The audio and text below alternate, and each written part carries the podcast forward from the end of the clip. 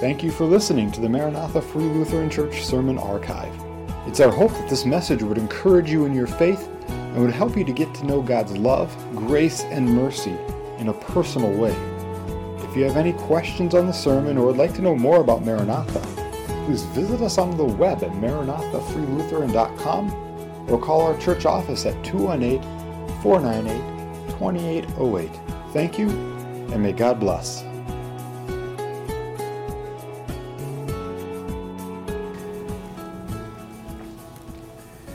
I'd like you to complete this sentence for me from your own experience.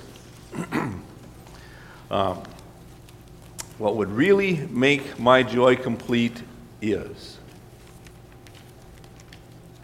I'd be really interested in some of your answers. Feel free to share them with me sometime. Perhaps uh, somebody would say something like this uh, What would really make my joy complete would be win a million dollars.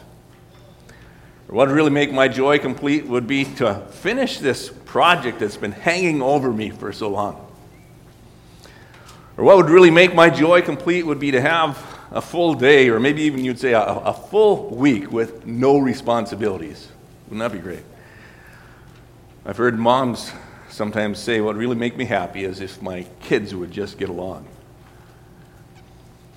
There are a couple of verses that come to my mind where an author of Scripture completes that sentence. Uh, one of them is found in, in um, yeah, is the Apostle John speaking in 3 John, and he says, I have no greater joy than to hear of my children walking in the truth.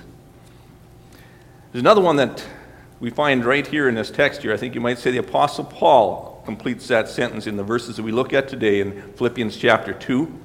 And, and remember, Paul is writing to the congregation at Philippi because he's imprisoned and, and he is unable to go and visit them. And, and you might think then what he would say would be, well, what would really make my joy complete would be to get out of prison. But he doesn't say that. There's something even more important on his heart. And, and, so see if you catch it as we read through our text today. We'll be looking at chapter 2 of Philippians, verses 1 through 11. And I invite you to stand in reverence to God's word as we read.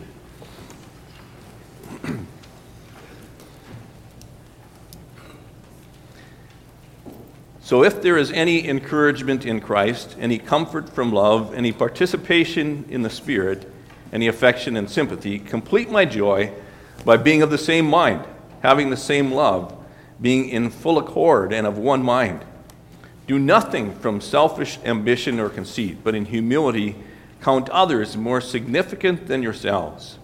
Let each of you look not only to his own interests, but also to the interests of others. Have this mind among yourselves, which is yours in Christ Jesus, who, though he was in the form of God, did not count equality with God a thing to be grasped, but emptied himself by taking the form of a servant, and being born in the likeness of men. And being found in human form, he humbled himself by becoming obedient to the point of death, even death on a cross. Therefore, God has highly exalted him, has bestowed on him the name that is above every name that at the name of Jesus, every knee should bow in heaven and on earth and under the earth, and every tongue confess that Jesus Christ is Lord to the glory of God the Father. Let us pray. Lord God, as we dig into this text today, uh, we pray that you'd help us, that we would understand what was on the heart of Paul as he thought of the church at Philippi. And Lord, what is on your heart as well for, for each congregation of believers uh, speak to our hearts about that and uh, our own relationship with you and with each other. We pray in Jesus' name. Amen. Please be seated.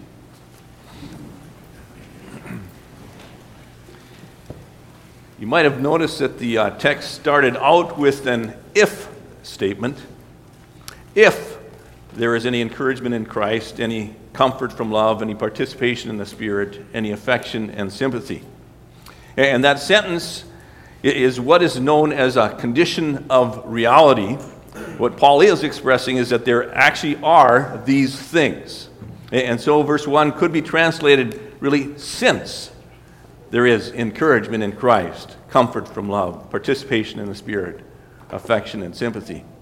And what Paul says here uh, uh applies not only then to the Philippians, but to all Christians today as well. And so he is saying really this. And since there is for each of us who are Christians encouragement, encouragement in Christ Jesus, the Son of God, encouragement for all who are in Christ because we stand forgiven of our sins no longer then needing to fear the wrath of God on us who are sinners.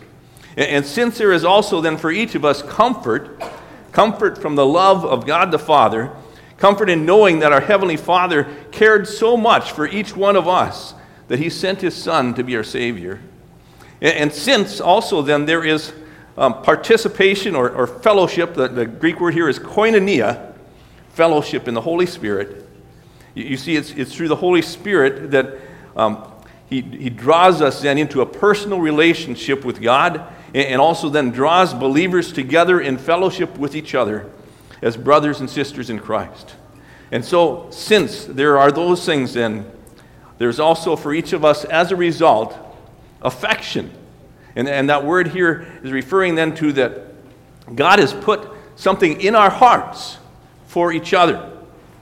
And, and also sympathy, which are then the tender feelings of compassion for each other that believers have as we watch each other go through difficulties in life. Since all of those things are ours as a result of our faith in Jesus Christ, he says this Therefore, do two things. Therefore, complete my joy, and therefore have this mind. Now, you might wonder, how did I end up picking those two statements out of all those things that you see there in verses 2 to 5? Well, those two statements are imperative verbs in these verses.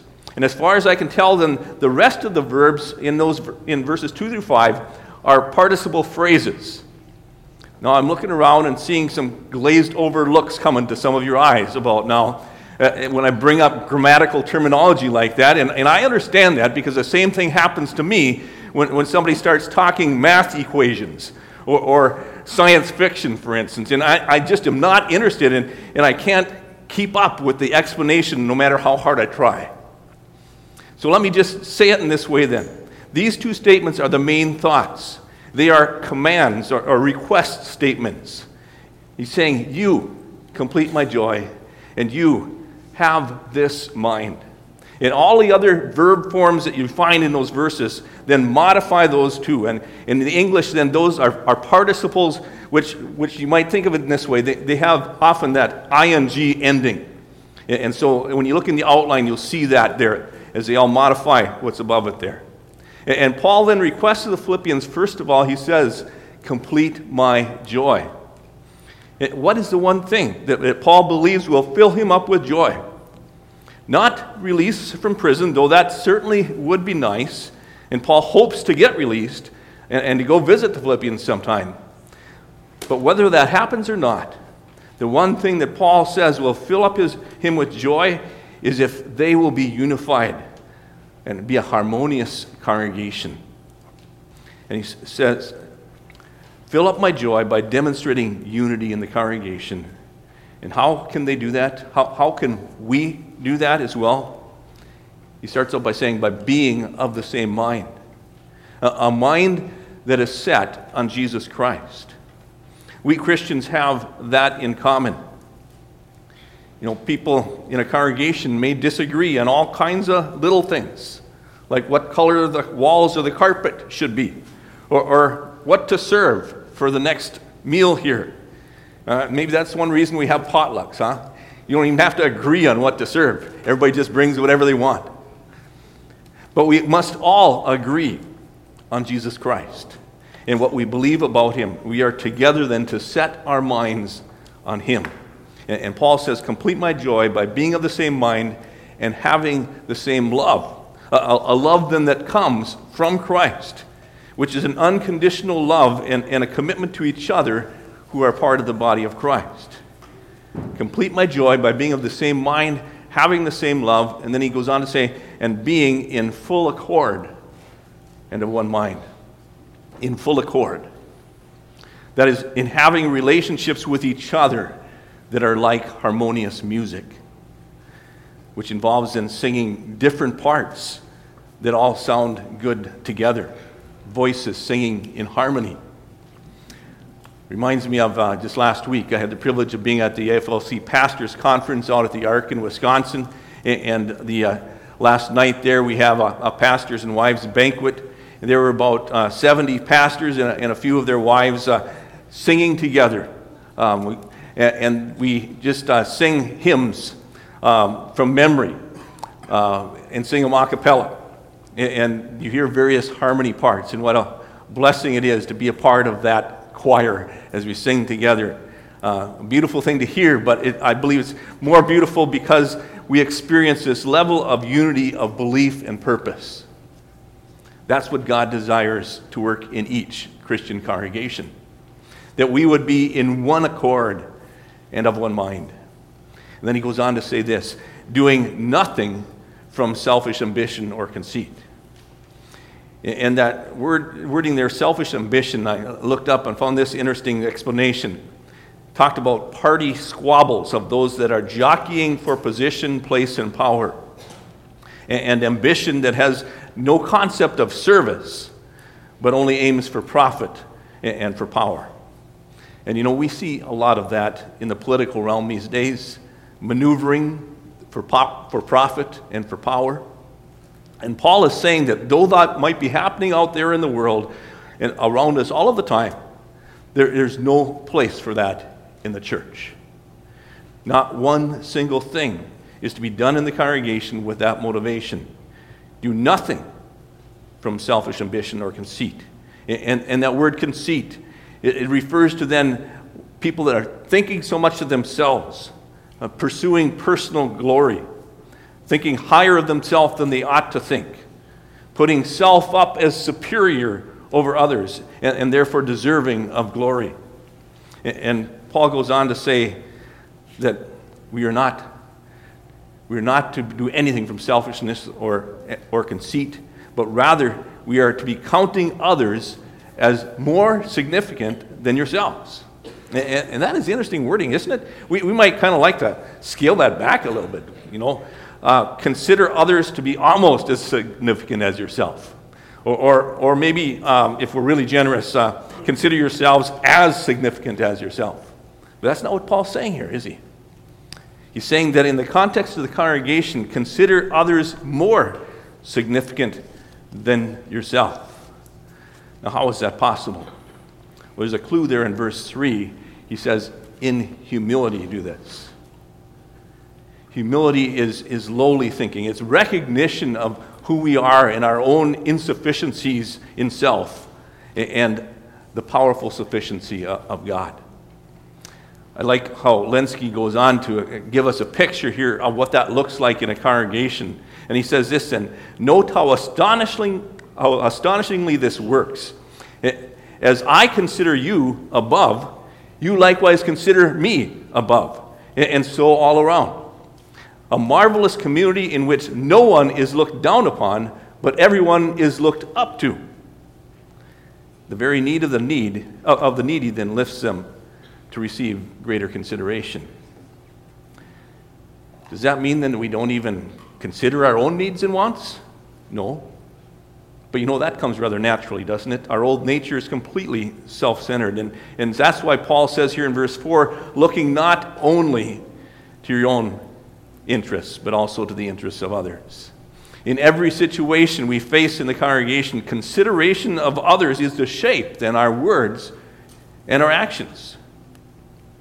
Now, there you have it, then. A, a, a picture of what Paul says would make his joy complete as he sat there in prison. He would so love to hear that the Philippian congregation, uh, the Christians, are living in Christ, empowered in, in harmony with each other, with no selfish ambition, but instead humble service to each other for the glory of God. There's the other imperative verb here. It comes up in verse 5, and he says this Have this mind. Or some translations say, Have this attitude, or have this mindset among yourselves, which is in Christ Jesus. And he's saying that because we are believers in Jesus Christ, we have been given then a new mindset which we learn then from Jesus. And we are then empowered to live through him. So let's turn our eyes upon Jesus in these next verses here. What do we learn from his example? There are three things that stick out to me here. First of all, Jesus didn't regard equality with God a thing to be grasped. There he was, equal with the Father from eternity past. Verse 6 Who, though he was in the form of God, did not count equality with God a thing to be grasped. He was willing to lay aside all of the glory of heaven and become human. And not only human, but, but born a helpless human baby, dependent on others for daily provision and sustenance as a child. Goes on to tell us that, that he emptied himself by taking the form of a bondservant. He, he, the one who created all things, the, the one who was served by mankind and, and by angels as well, was willing to become the one who served. Jesus himself said that he came not to be served, but to serve and to give his life a ransom for many. He, the all powerful Son of God, then humbled himself by becoming obedient in all things. And verse 8 tells us just how far that took him then. He humbled himself by becoming obedient to the point of death, even death on the cross. Jesus was willing to obey the Heavenly Father in everything he did on this earth. Not once did he disobey, and even when it meant being willing then to die. And this is something that our finite minds can't grasp. But the infinite Son of God obeyed to the point of dying. The immortal one died. Not because it was forced upon him, but because he willingly laid down his life for sinners. He did it for you and, and for me. He, appoint, he, he obeyed to the point of death on a cross, a, a torturous death at the hands of Roman soldiers, a, a death normally reserved for, for convicted criminals. And, and there on the cross, the Bible tells us the wrath of God on our sin was poured out on him for us. Charles Wesley wrote a hymn which, where he just marvels at the reality of that. The, the, hymn is titled, And Can It Be? And verse 2 says this He left his Father's throne above, so free, so infinite his grace, emptied himself of all but love, and bled for Adam's helpless race. Tis mercy all immense and free, for, oh my God, it found out me.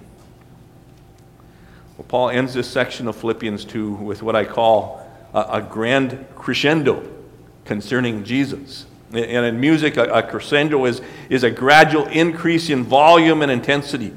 And what Paul writes here, he, he takes us then to the peak, to the highest point concerning Jesus. And he says, therefore, because Jesus obeyed even to the point of death of dying on a cross, therefore God highly exalted him. Eh, God raised him from the dead, and he ascended back into heaven, where we say in the Creed, he sits on the right hand of God the Father. And there, God bestowed on him then the, the name that is above every name, as we sung about earlier today. So that the name of Jesus, knees should bow in worship. Which knees? Every knee of all humanity. Those, and it explain this here, those in heaven who have died and whose souls have gone to be with Jesus. Those who are still on earth, still living this earthly life. And, and, even those under the earth, those who have died, whose bodies are in the tombs awaiting the resurrection and judgment day. Someday every knee will bow before him. Someday every tongue will confess that Jesus is Lord. How much better to do that now while we still have our breath, while we still have time left to live and, to serve Him. For the Apostle Paul, nothing could more complete his joy, he says, than to know that those that he had shared the gospel of Jesus Christ with, who had then come to personal faith in Jesus, were continuing to stand firm in their faith, and as they were doing so, were living in harmony freely serving each other, living in such a way that people around them would see their love for each other and would be pointed to Jesus. And that's still what brings joy to the Heavenly Father. May that be the case here at Maranatha and in Christian congregations all over the world. And the result is this, and it says that God the Father is glorified. Let's pray.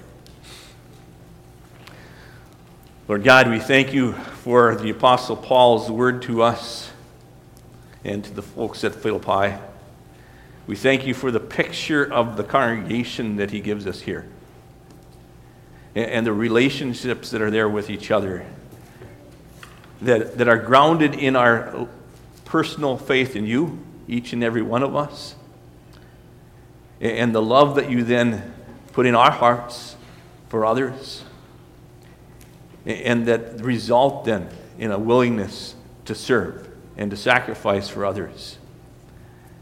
Lord, help us that we would, as we live out our lives and live in a relationship uh, with you and with each other, that we would model that, Lord, and that the result would be, even as I've seen in this last week, examples of folks reaching out to and helping each other in this congregation.